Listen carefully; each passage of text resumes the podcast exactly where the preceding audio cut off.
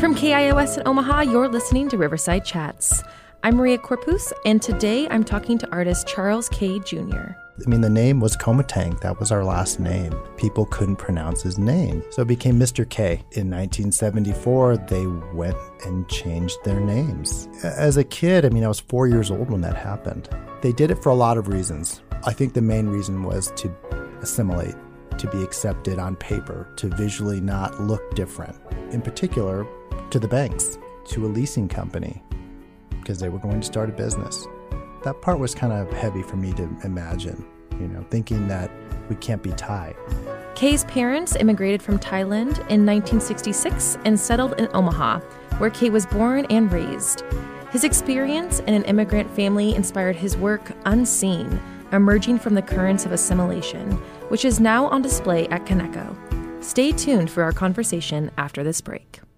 We have a lot of hours of content here on Riverside Chats now. Our backlog has over 100 episodes. We're expanding into live events, and we have an exciting future for the show that we hope to be able to get to you.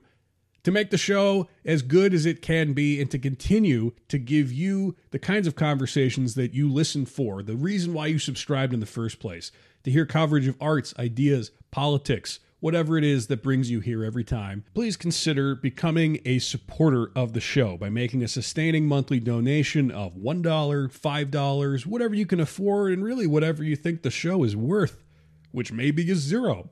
In which case, ouch, but okay. If you are interested in becoming a supporter, please look in the podcast notes. There should be a link in there that you can find that gives you all the information you need. Otherwise, thank you for considering supporting the show, and more, more importantly, thank you for listening. Welcome to Riverside Chats. I am Maria Corpus. Charles Kay Jr. is a first generation Thai American visual artist whose work explores assimilation, identity, and the American dream.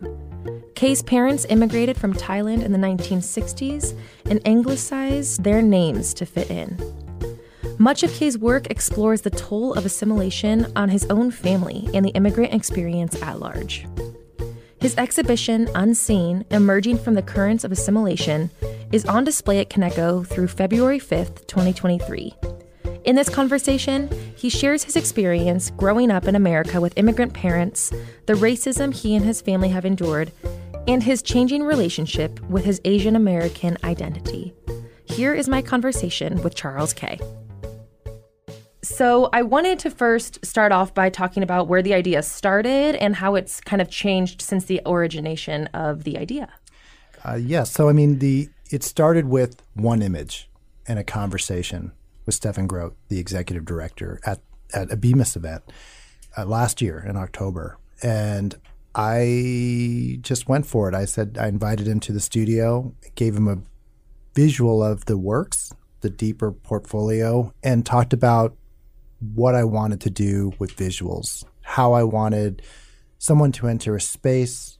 What could we do? And I didn't have a gallery yet at that point. They didn't know where it would go or how, if it would be accepted, etc. Um, and once it was, that's when I stopped sleeping. I tell people that all the time because I was like, "Oh boy, yeah, now I've got to do something," and I'm, I this could be my one and only shot. So yes, to go, and it's the best shot I feel like you really honed in on what the idea was. So, was the idea from that image, did you have the theme in mind? The theme, you know, part of it to me was I wanted to create a journey for a viewer. And I wanted it to be something where you move to a foreign place or you just go somewhere in time or back in your heart or your mind to something that you can remember.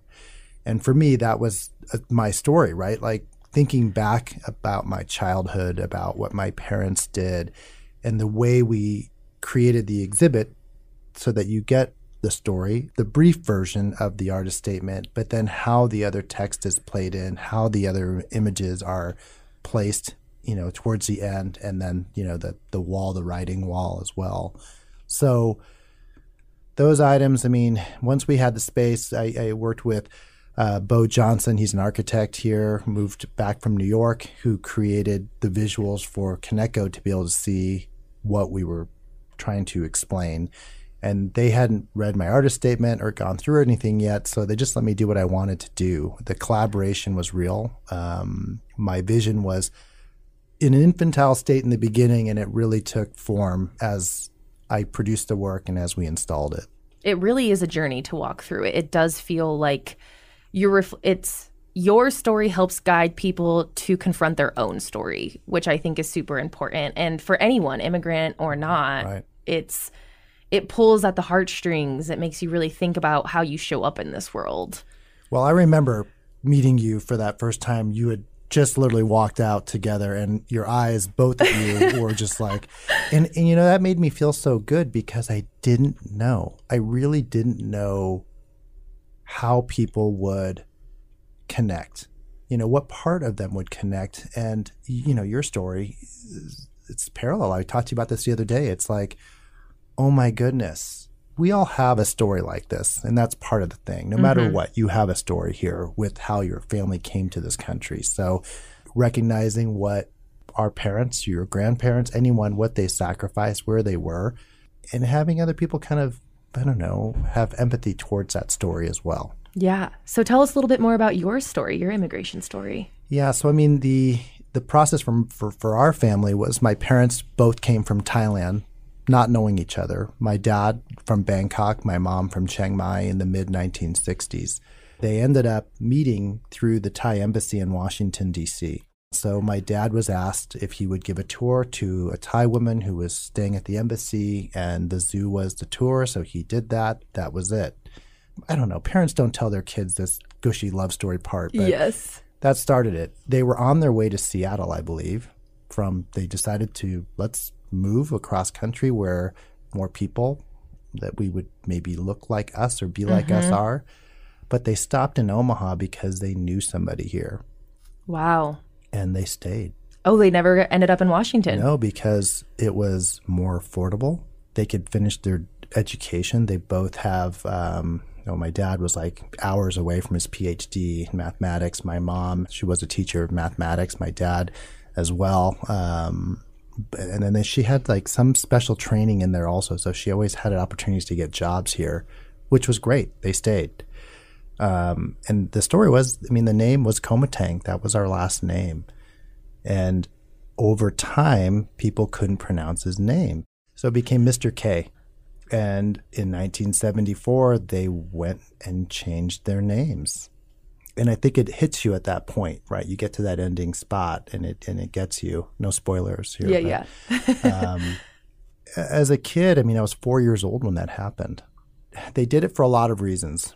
I think the main reason was to assimilate, to be accepted on paper, to visually not look different. In particular, to the banks, to a leasing company, because they were going to start a business. That part was kind of heavy for me to imagine, you know, thinking that we can't be Thai. Do they ever talk to you about that? You know, my, my, my mom and I talk about it a lot. My dad, he died in 2006, but my, my mom and I talk about it, you know, in particular when she saw the exhibit that Friday night. Oh, yeah, tell us what she thought about it. Oh man, it was so heavy because you know we went through it really slow. She got there early, which was great, Good. um, and she just took her time. You know, my mom she's seventy six. She's battled cancer many times. You know, she has lymphoma. She's had four brain procedures. oh so my just gosh. fighter, Resilient. fighter. Yeah, man. Um, we call her the Jedi Knight. Um, We call my grandma Yoda. yeah, there you go. There you go. Um, That's great. so you know my mom got to the got through everything and i think the beginning she just slowed down which is what you said you you know you read the statement slow down let the sound take place let the slow wave movement kind of ground you and then go through the exhibit. And when she got to the wall where their portraits are and she just put her hand up i remember and you know she because she was touching it thinking that's that's my dad's photo next to her. And she just that that part that just got me. Oh my Uh, gosh. yeah. Here come the tears. yeah, that got me. And i and i said you know i and i thanked her. I thanked her every moment through that whole exhibit because you know their story our our connection our our part of being in omaha as well uh, for a family i mean i love being here i love that our kids were raised here um, my cousins moved here but it's there's still that part i don't love i don't love the fact that we don't have any of our language history. We have, you know, we now we don't even have my mom's restaurants. She's, she, those are gone now too. Just that's more on her retiring, but no. so I go to her kitchen. But yeah, um, you know, and and I think I, I she just said the whole time it was worth it. The sacrifices were worth it, and I and I think that dropped my kids that night. You know, Miles and Evie were like, "What?" You know, and you know, Lori, Lori, my wife, and she's an artist here. Um, she she as well. We just kind of just huddled in and, and just wanted to ex- explore that process together of my mom taking a journey back. One that definitely probably has scars, but you know, one that also will bring her happiness. That you know, her son's here, his my work was out, etc. You know, I know. I can't imagine the the immense pride she held for you walking through that. Yeah, it was it was nice. It was a nice moment. And to be able to process that with the people who went through it. I think is just so important. I always try and talk to my Lola, who's an immigrant from the Philippines, on what that was like for her and reprocessing and understanding what she was feeling at that time because I mean, ancestral trauma is real, and we're so privileged enough to still have them around to be able to talk through that and kind of heal together. Yeah, and you you know if, you if you've been fortunate to go to your homeland, to go visit people, to go see everyone that looks like you, to blend in, that is amazing. Mm-hmm. Um, and it's fun for us because there's three of us, and then there's Lori, this blonde, beautiful woman who, you know, everyone's looking at her, but it's really fun for us in a different way because we just kind of just be able to, where no one's paying attention to us. That's how it was for some people in my family when we went back. My brother is maybe six three and my mom is 5'10 and the rest of us are all a little shorter. And so those two stuck out but yeah. the rest of us were kind of a little bit more incognito. Yeah. But people were like oh they're really tall. Right. it, eh, well this is interesting because miles and i are dark. Mm. where my mom's family where we really consider us being as chiang mai. And chiang mai people are light when you say you're from Chiang Mai, they look at Miles and they're like, "No, you're not. You're from the South." And we're like, "Whatever," you know. So sure. it's very interesting how Thai people are about this as well. But it's oh, like, yeah. okay, because Evie is very fair, but yeah, you know, uh, Miles and I are dark.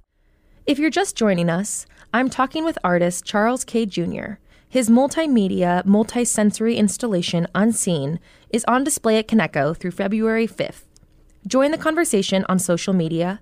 Follow Riverside Chats on Facebook, Twitter, or Instagram, or call in with a brief voicemail to 402 881 0089 for a chance to be featured on an upcoming show. Let's go back to kind of just growing up in Omaha and raising your family here as well. Um, how did you navigate being a brown kid in predominantly white spaces, and how did you prepare your children to experience that? Yeah, I mean, I, I, I think I say this on the wall. You know, I really did. I, I tried to fit in. I really just kept my head down. I tried to be unnoticed. I just tried to be part of. I mean, at this time where I grew up, Northwest Omaha, just white working class.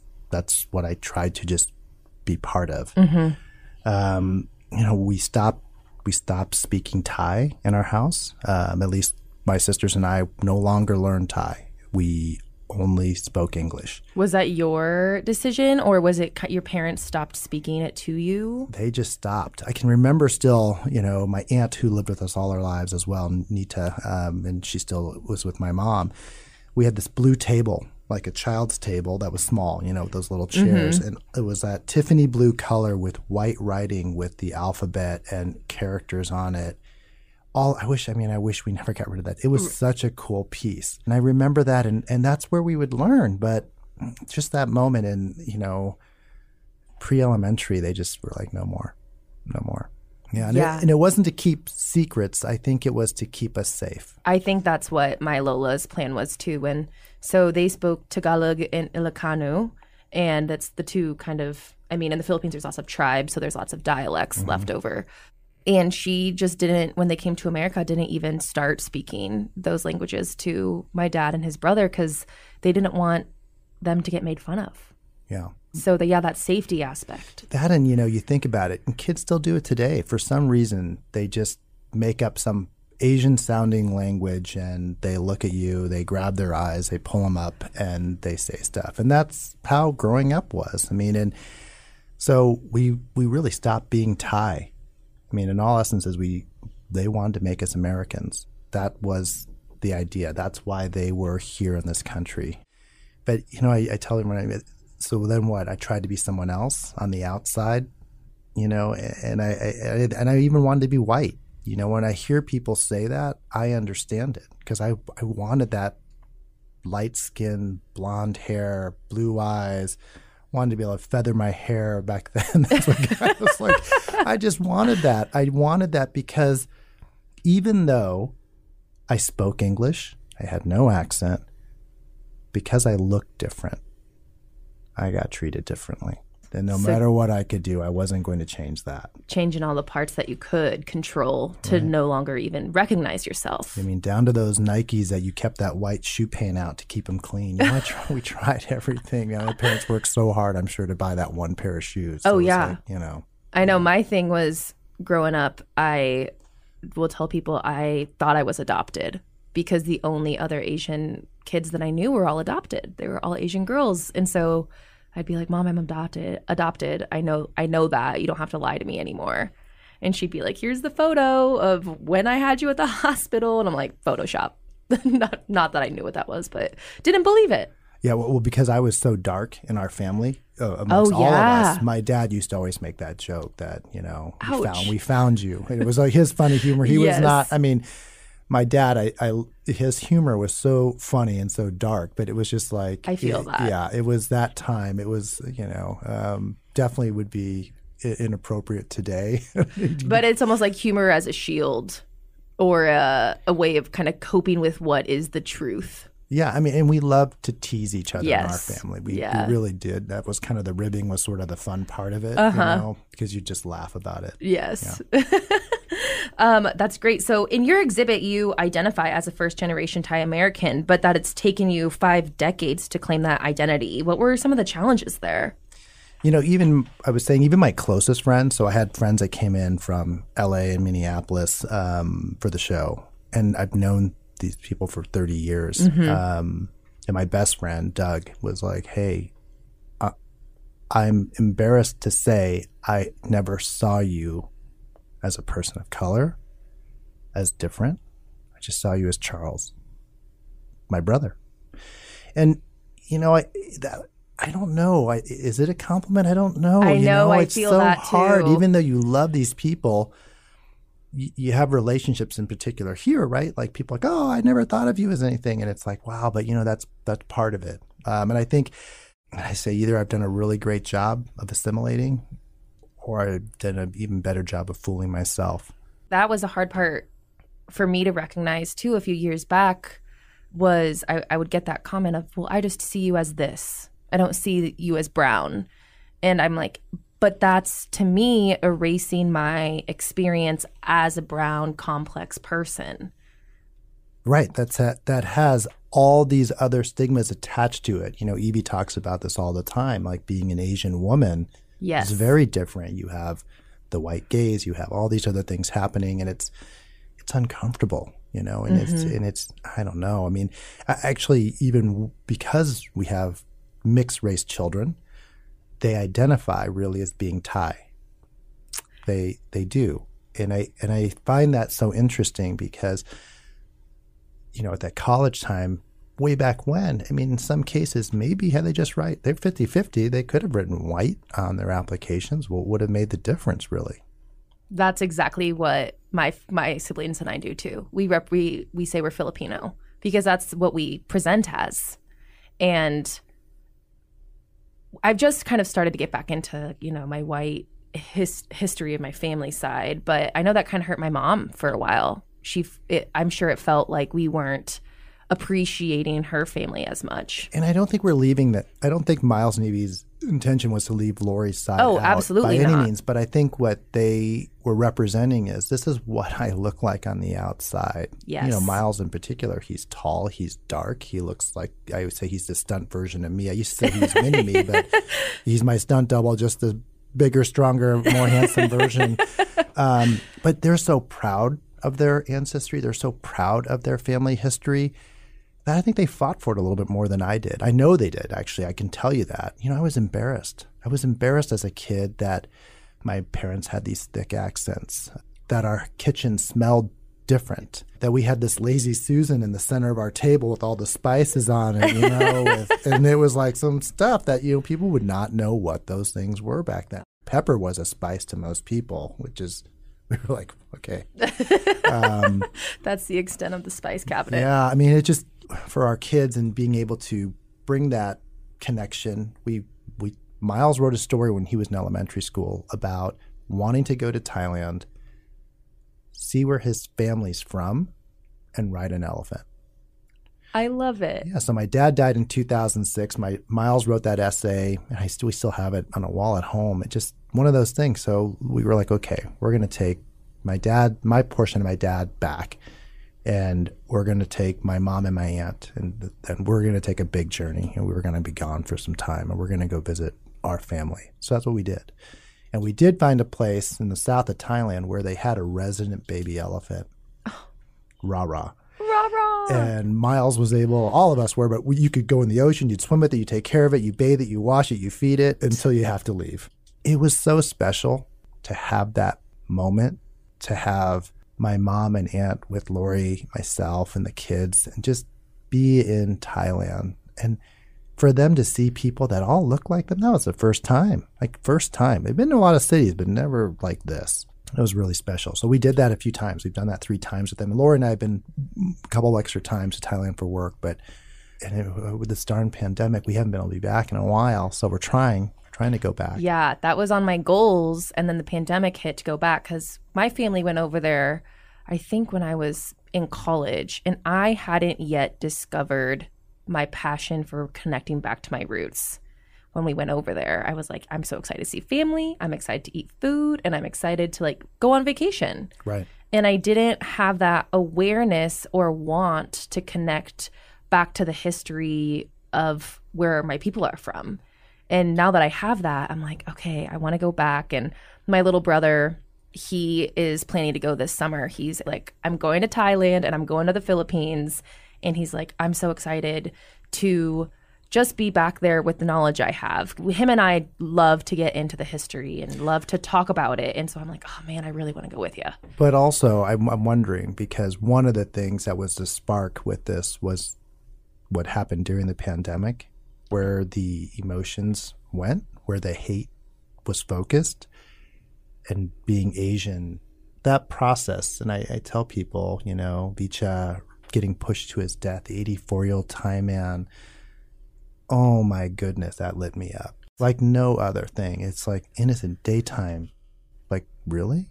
That's the part to me that I can't wait to go back because I want to just give those big hugs to people and say, yeah, no, no hate, just love here. That really hit me too. And I would just, at the time, I was living with my parents, and my Lola lives with them as well and I just sit in her room and she'd be just say like, I don't understand. I, I don't, I do not understand what's happening. And it just kind of broke my heart. I mean, she can see racism and I mean, over the pandemic was the first time her and I talked about racism and her experiences with it.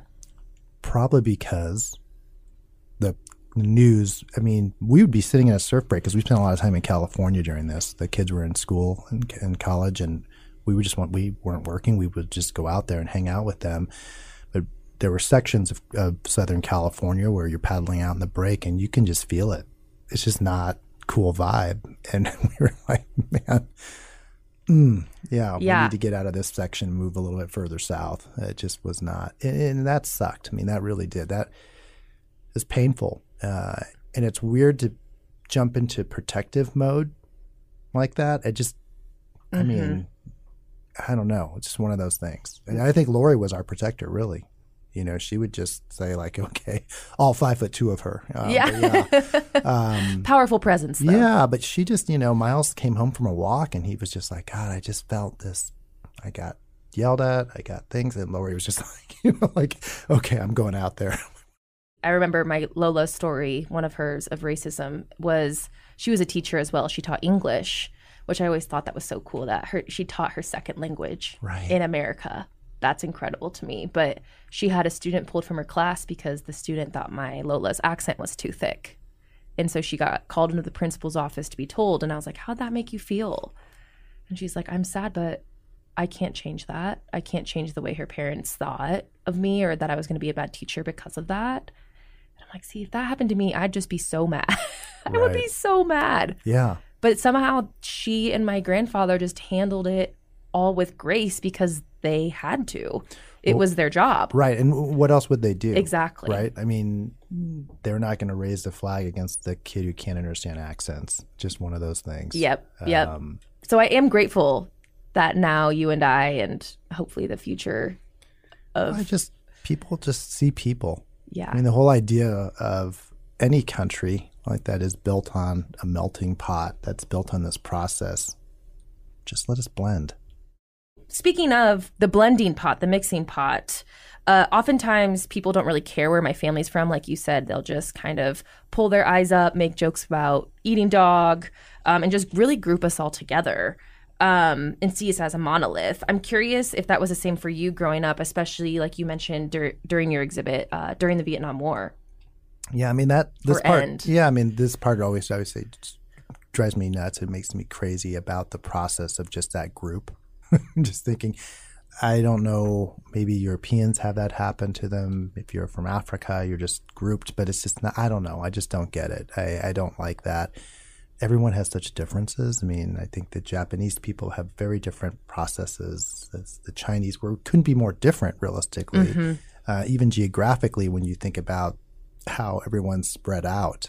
And back when it was like Pacific Islander, you didn't have Asian even on there, just Pacific Islander. And I'm like, yeah, well, Thailand's really not an island. I mean, there are islands, but it's not, you know? And so, and I think we can do better than that. I think that we, we should want to enlighten ourselves as we should want to be educated. We should want to know those things. You know, back when you used to have uh, like cultural day, I mean, like Yes. bring the culture daily yearly, weekly, not just a day.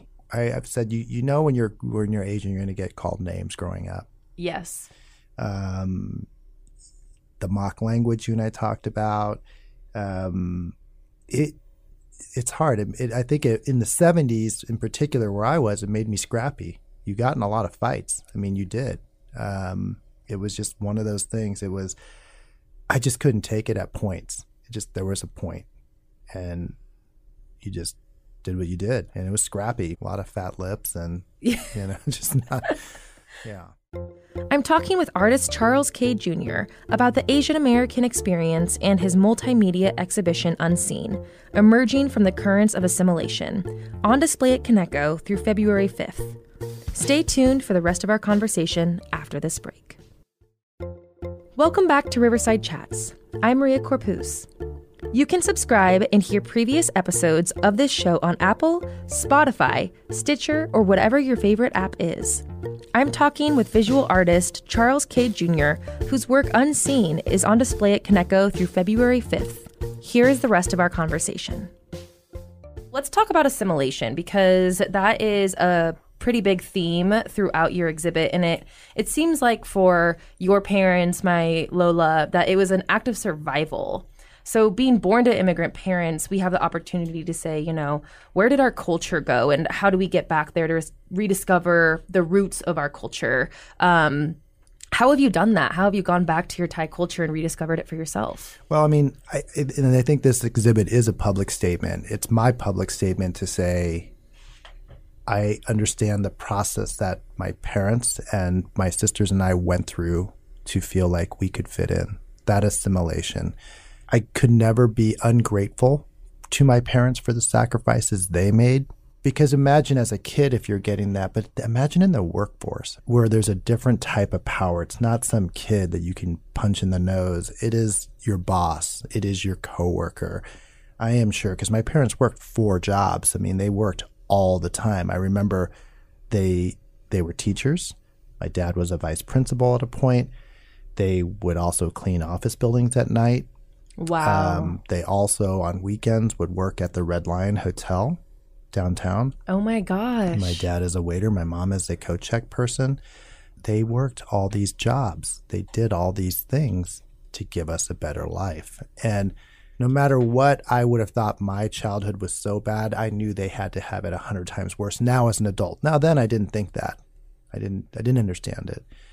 But um, yeah, no, now, yeah, I, I can't, I can't ever not say thank you yeah. enough to my parents. The gratitude definitely gets deeper the more you realize the time and place that our older generations came to America in.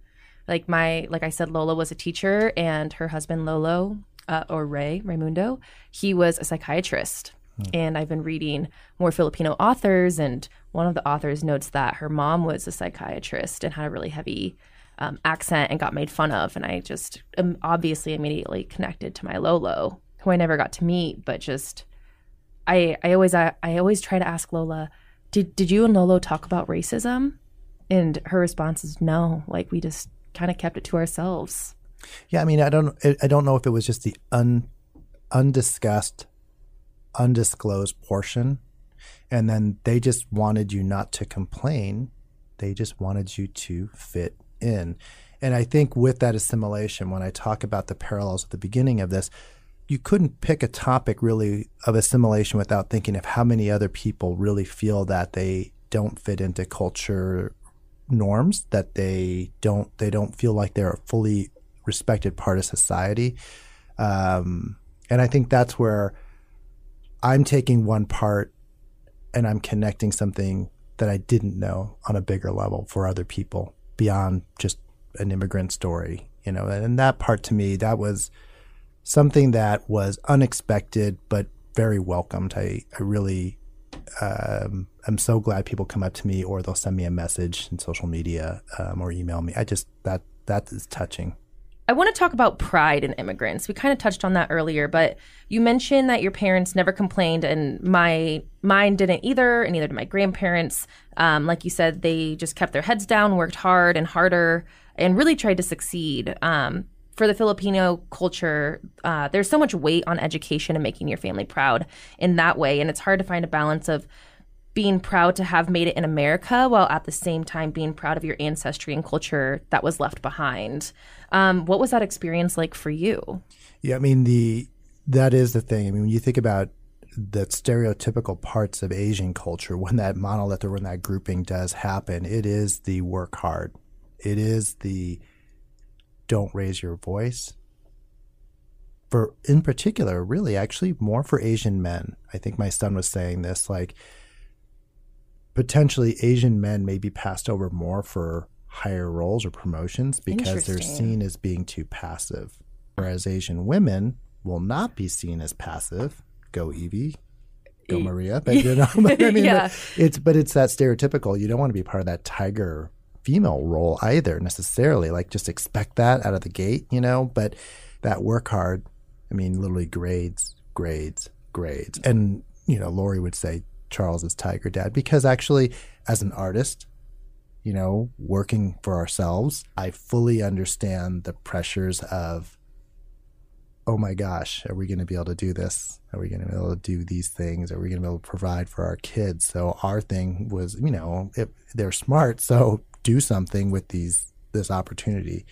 Um, and I think that's probably a challenge for both of our kids, even thinking about that portion, because yeah, they can use it, they can do those things, but it's what sustains them inside. Mm-hmm. And listen, Evie's an incredible artist. Miles is an incredible artist. They have a different technique of work that they are very good at outside of their engineering fields. So, in my case, maybe I was lucky that my dad was a photographer. So Oh, yeah. that expectation of becoming your stereotypical, you know, dentist, doctor, something else. My dad's a dentist. yeah. See, so um, you know, and some of my one of my friends uh, in San Francisco, uh, Kwok is his name. He's Vietnamese, and his mom still thinks he's not successful because he's not one, and his brother's a brother-in-law's a dentist. So it's like, oh, okay, that Oh, one's yeah. a successful Yep. person, but Kwok does really well. But it's one of those things that we joke about because of that. I don't know what the name thing, the pride. I don't know having that occupation be the I don't know the the topic of What is what- success? yeah, what is success? Yeah, I was. Uh, I'm really glad because my dad, uh, my Lola would just keep asking me when are you going to go back to school after I had already graduated college, and I'm like, I don't even know what I would want to go back to school for. Um, but I'm really glad because my dad said something to me and in front of my whole entire family, and I remember this. I'm not sure if he would, but he said, you know, I'm still proud of you no matter what you do. I know Lola puts a lot of pressure on you, but just so you know, with me, we're good. Whatever you want to do, I'm proud of you. And that meant so much to me. Yeah. I, I think as parents, though, I mean, and, and, I, I send my kids, our kids, a text every day, separate of our group family chat, yeah. separate just to them, because I, I don't think if nothing else, we've learned how fleeting a moment can be, mm-hmm. how quick things can be taken from you. I never want them ever to think that I'm not proud of them. I never want them ever to think that I am overwhelmed with all the things they've been able to accomplish and what they've done. So so let's talk about the the colors of black and white in your exhibit. Um, living as an immigrant or even as a mixed race person, we know that there are complexities to existing in America, and it's not always black and white. And so I want to talk about why those colors were so essential for your exhibit. Yeah, I mean, I think that big part of it was I wanted that high contrast, in particular as you enter the exhibit. The instead of seeing that blue ocean with that warm light, I didn't. That was never part of the equation in my mind um, I wanted that contrast. I wanted you to understand that part of the assimilation, part of the process is getting past the idea of just black and white. But if I throw that at you and let you realize that those shades in between the two, that that that level of colors, that that section in the middle, that's where the beauty exists. That's where the life exists. That's where things can be growing present creative. And that was a big part of it. Taking Gallery 6 black, again, thank you, Kaneko, really honestly was a big part because I wanted that darkness so that you could see the light. You could see all the other parts in between. You had to adjust, which yes. is part of the idea, right? So I don't know. I mean, I think that I think that the entry can be disorienting and mm-hmm. maybe it mm-hmm. should be right? Mm-hmm. Maybe it should be. But once you're in and you get the flow and the sound starts to give you some calmness, like you said, you entered, there's some calmness, but then there's these questions that arise. That should happen, right? So I knew that the idea in my mind was those dark areas or those spaces in between, that's where a lot of people in society inhabit. That's that fringe, that's that small pocket which I really think is a large pocket. Yeah, it's a large pocket. where where people just are overlooked or unseen. Let's get into the waves. There's so many waves here that you can feel in touch, that you can look at, that you can see roll over your feet um, on the walls. They're kind of everywhere. And so you mentioned it kind of being a metaphor for peeling back time and allowing the areas beneath the surface to be unseen. What do you want folks to see that is oftentimes overlooked? You know, I, I just think I want them to understand and or think about what it would be like not to have to be so absorbed in race, in hate, in displeasure of something different. I don't know how else to say it. That's just how it feels. Um, how someone's eyes shape, how their voices sound, any of those things can be a a negative. It just doesn't. That's the part. I don't know. I mean, and so for me, being having the exhibit be accessible. So yeah, there's waves. There's also 3D forms of those images on you know the pedestals that you'll see. Um, I wanted to create a method for everyone to attach themselves to a part of the exhibit. If you're just joining us, I'm talking with artist Charles Kay Jr. His multimedia, multisensory installation Unseen is on display at Kaneko through February 5th. Join the conversation on social media, follow Riverside Chats on Facebook, Twitter, or Instagram. Or you can call in with a brief voicemail to 402 881 0089 for a chance to be featured on an upcoming show. Let's talk about that wall since we're talking about uh, the different ways you can interact, but you ask people to physically interact by, at the end of the exhibit, um, writing what makes them feel seen. Let's talk a little bit about that. Yeah, you know, I, I, I knew that the exhibit, and once you get to that section and you get through it, and you see the back wall writing of, and how the wall gets lit by the, you know, the light. Thank you, Jason, for helping me with that. um, but how when you get to the part about my parents and the name erasure, that part of it is heavy for for people, and they start absorbing a lot more. I think you and and uh, your friend were pretty moved throughout, but I think once you get to that spot, you're like, oh my goodness, because telling me about your, Same. your, yeah, your was it your grandfather's name that was changed? Um, my dad's. Your dad's, right? Yeah. So I wanted that wall to be something different. And asking a question that was a positive question. I mean, I, you know, you don't expect these four foot by 10 foot rusted steel walls to give you something, but I tell people close your eyes, walk to the center of the wall, put your hands in the middle of the wall. You're going to feel something that you're not expecting. Ask the question what makes you feel seen? Wait for it to come to you. Let it come to you naturally. Let it try to get to you. Say it inside and say it out loud, then write it down. Write it on the wall. Paint it on the wall with that brush. I can't tell you how hard that is for people. Oh yeah. When we were at the meditation on Sunday, uh, I was talking to my boyfriend afterwards, Jeff, at what he thought, and he's like, you know, that that question really screwed me up. And he was, I asked him later later in the day, I'm like, how you feeling about the question? He's like, I don't know. I, he's like, I've been thinking about it all day, and I think even just the process of thinking thinking about that question, even if an answer isn't provided, is still movement within self to grapple with how you show up in this world. Yeah, I mean it, it and I'm and I'm in a way I'm glad Jeff is challenged by the question because I think we should be. We should be beyond being that superficial part what you want, what you what makes you feel seen. What part of you do you want people to know?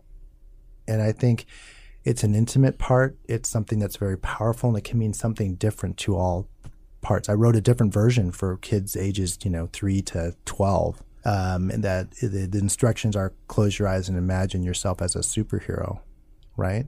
Draw that superhero on the wall. And I tell people the one thing at the end that I really want people to know is I see you, and I and I see I want to see them, and so I get, and I, I think they're adding. They, I already get a lot of uh, DMs or messages, but I love when I get those, and I love when I get to see what people want to tell me. And I still have people that will say, I don't know, I don't know, I, I, I'm thinking about this. Is week four, and I'm like, I see you. Come on, come back. Yeah. try again. Co- try come try again. It's Yeah. okay. Spend more time in the space because it is inviting. I wanted to spend so much time in there.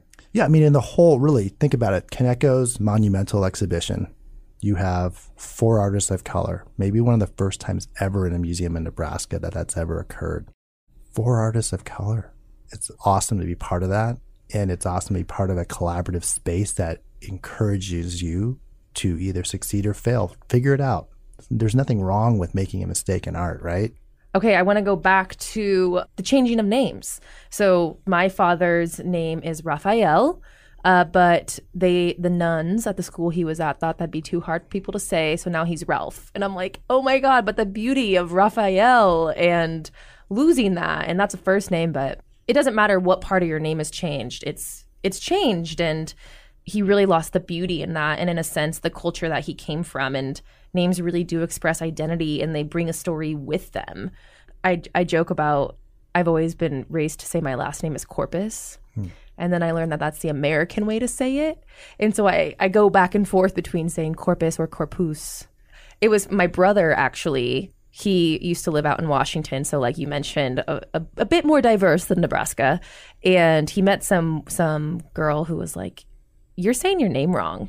Like I, my best friends have your same last name, and they would be upset if somebody said it that way to them. And so I was like, oh man, like I'm gonna try, I'm gonna try and get this right and and say it more. But because I've lived my entire life saying corpus, sometimes it still comes out that way. Well, th- so this is interesting about our name being changed, right? If I'm physically present and someone is asking me to spell my name, Charles Kay, I'm like K A Y, and they look at me for more. I'm like, Like you're like K. yeah. yeah. and I just that part is like, all right, but yeah, you know, I mean, does anyone call your dad Raphael in the house? Um, my grandma does. I started calling him it, and well, actually, hit her her nickname, Lola's nickname for my dad is Raffy. Yeah. And so any of her her card we uh our family tradition for birthdays is writing handwritten cards and we we make our own art on the front and then we write handwrite the letters and she always says dear Rafi And Yeah. so that's what she calls him. See, and I think that it's a bummer when people around him could never call him that because he could have had a lot of fun nicknames with his friends, even right? His, Yeah. uh, you know, you grew up here, right? You're, I did, but he grew up in Galesburg, Illinois, so small town. right. But he could have been the first Rafa, you know. So, Yeah. Uh, but it it's a bummer. I think that name thing. You know, my mom's name's so pretty, Prakai. I love that. Oh, that's beautiful. And in Thai, Thailand, everyone has a nickname. Uh huh. Same in the Philippines. right? So, you know, I don't know most of my cousins' real names. I know their nicknames. I mean, I have Mickey Yep. Mouse, I have Donut, who's my cousin lookalike.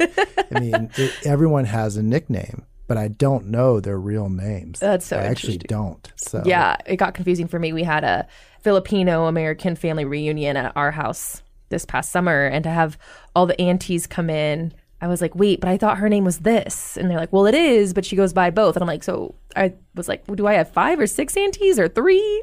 yeah. I mean, it, it'd be different if, as a family, you change someone's name as a as a loving way of having a nickname. But, for instance, when Raphael gets changed because a nun doesn't want to say that, or if it was he left-handed, um, no, See, I'm left-handed. Yeah. I go to Catholic school for two years here, and I'll tell you what, they changed it. they tried. It's weird, in particular, institutionally, when that happens. You know, it's like Ellis Island. People have that story. I Oh, heard- yeah. I've heard that so many times when I've been present in in the space at Kaneko when someone says this happened to me. And name erasure is a real thing, and I think like uh, even working with like um, the group Reimagine Migration, and they talk about this in schools. They do, they do programming in Omaha Public Schools, and they're a Baltimore group about don't you know learn how to say the person's name because it gives them their dignity. It gives them that you accept them.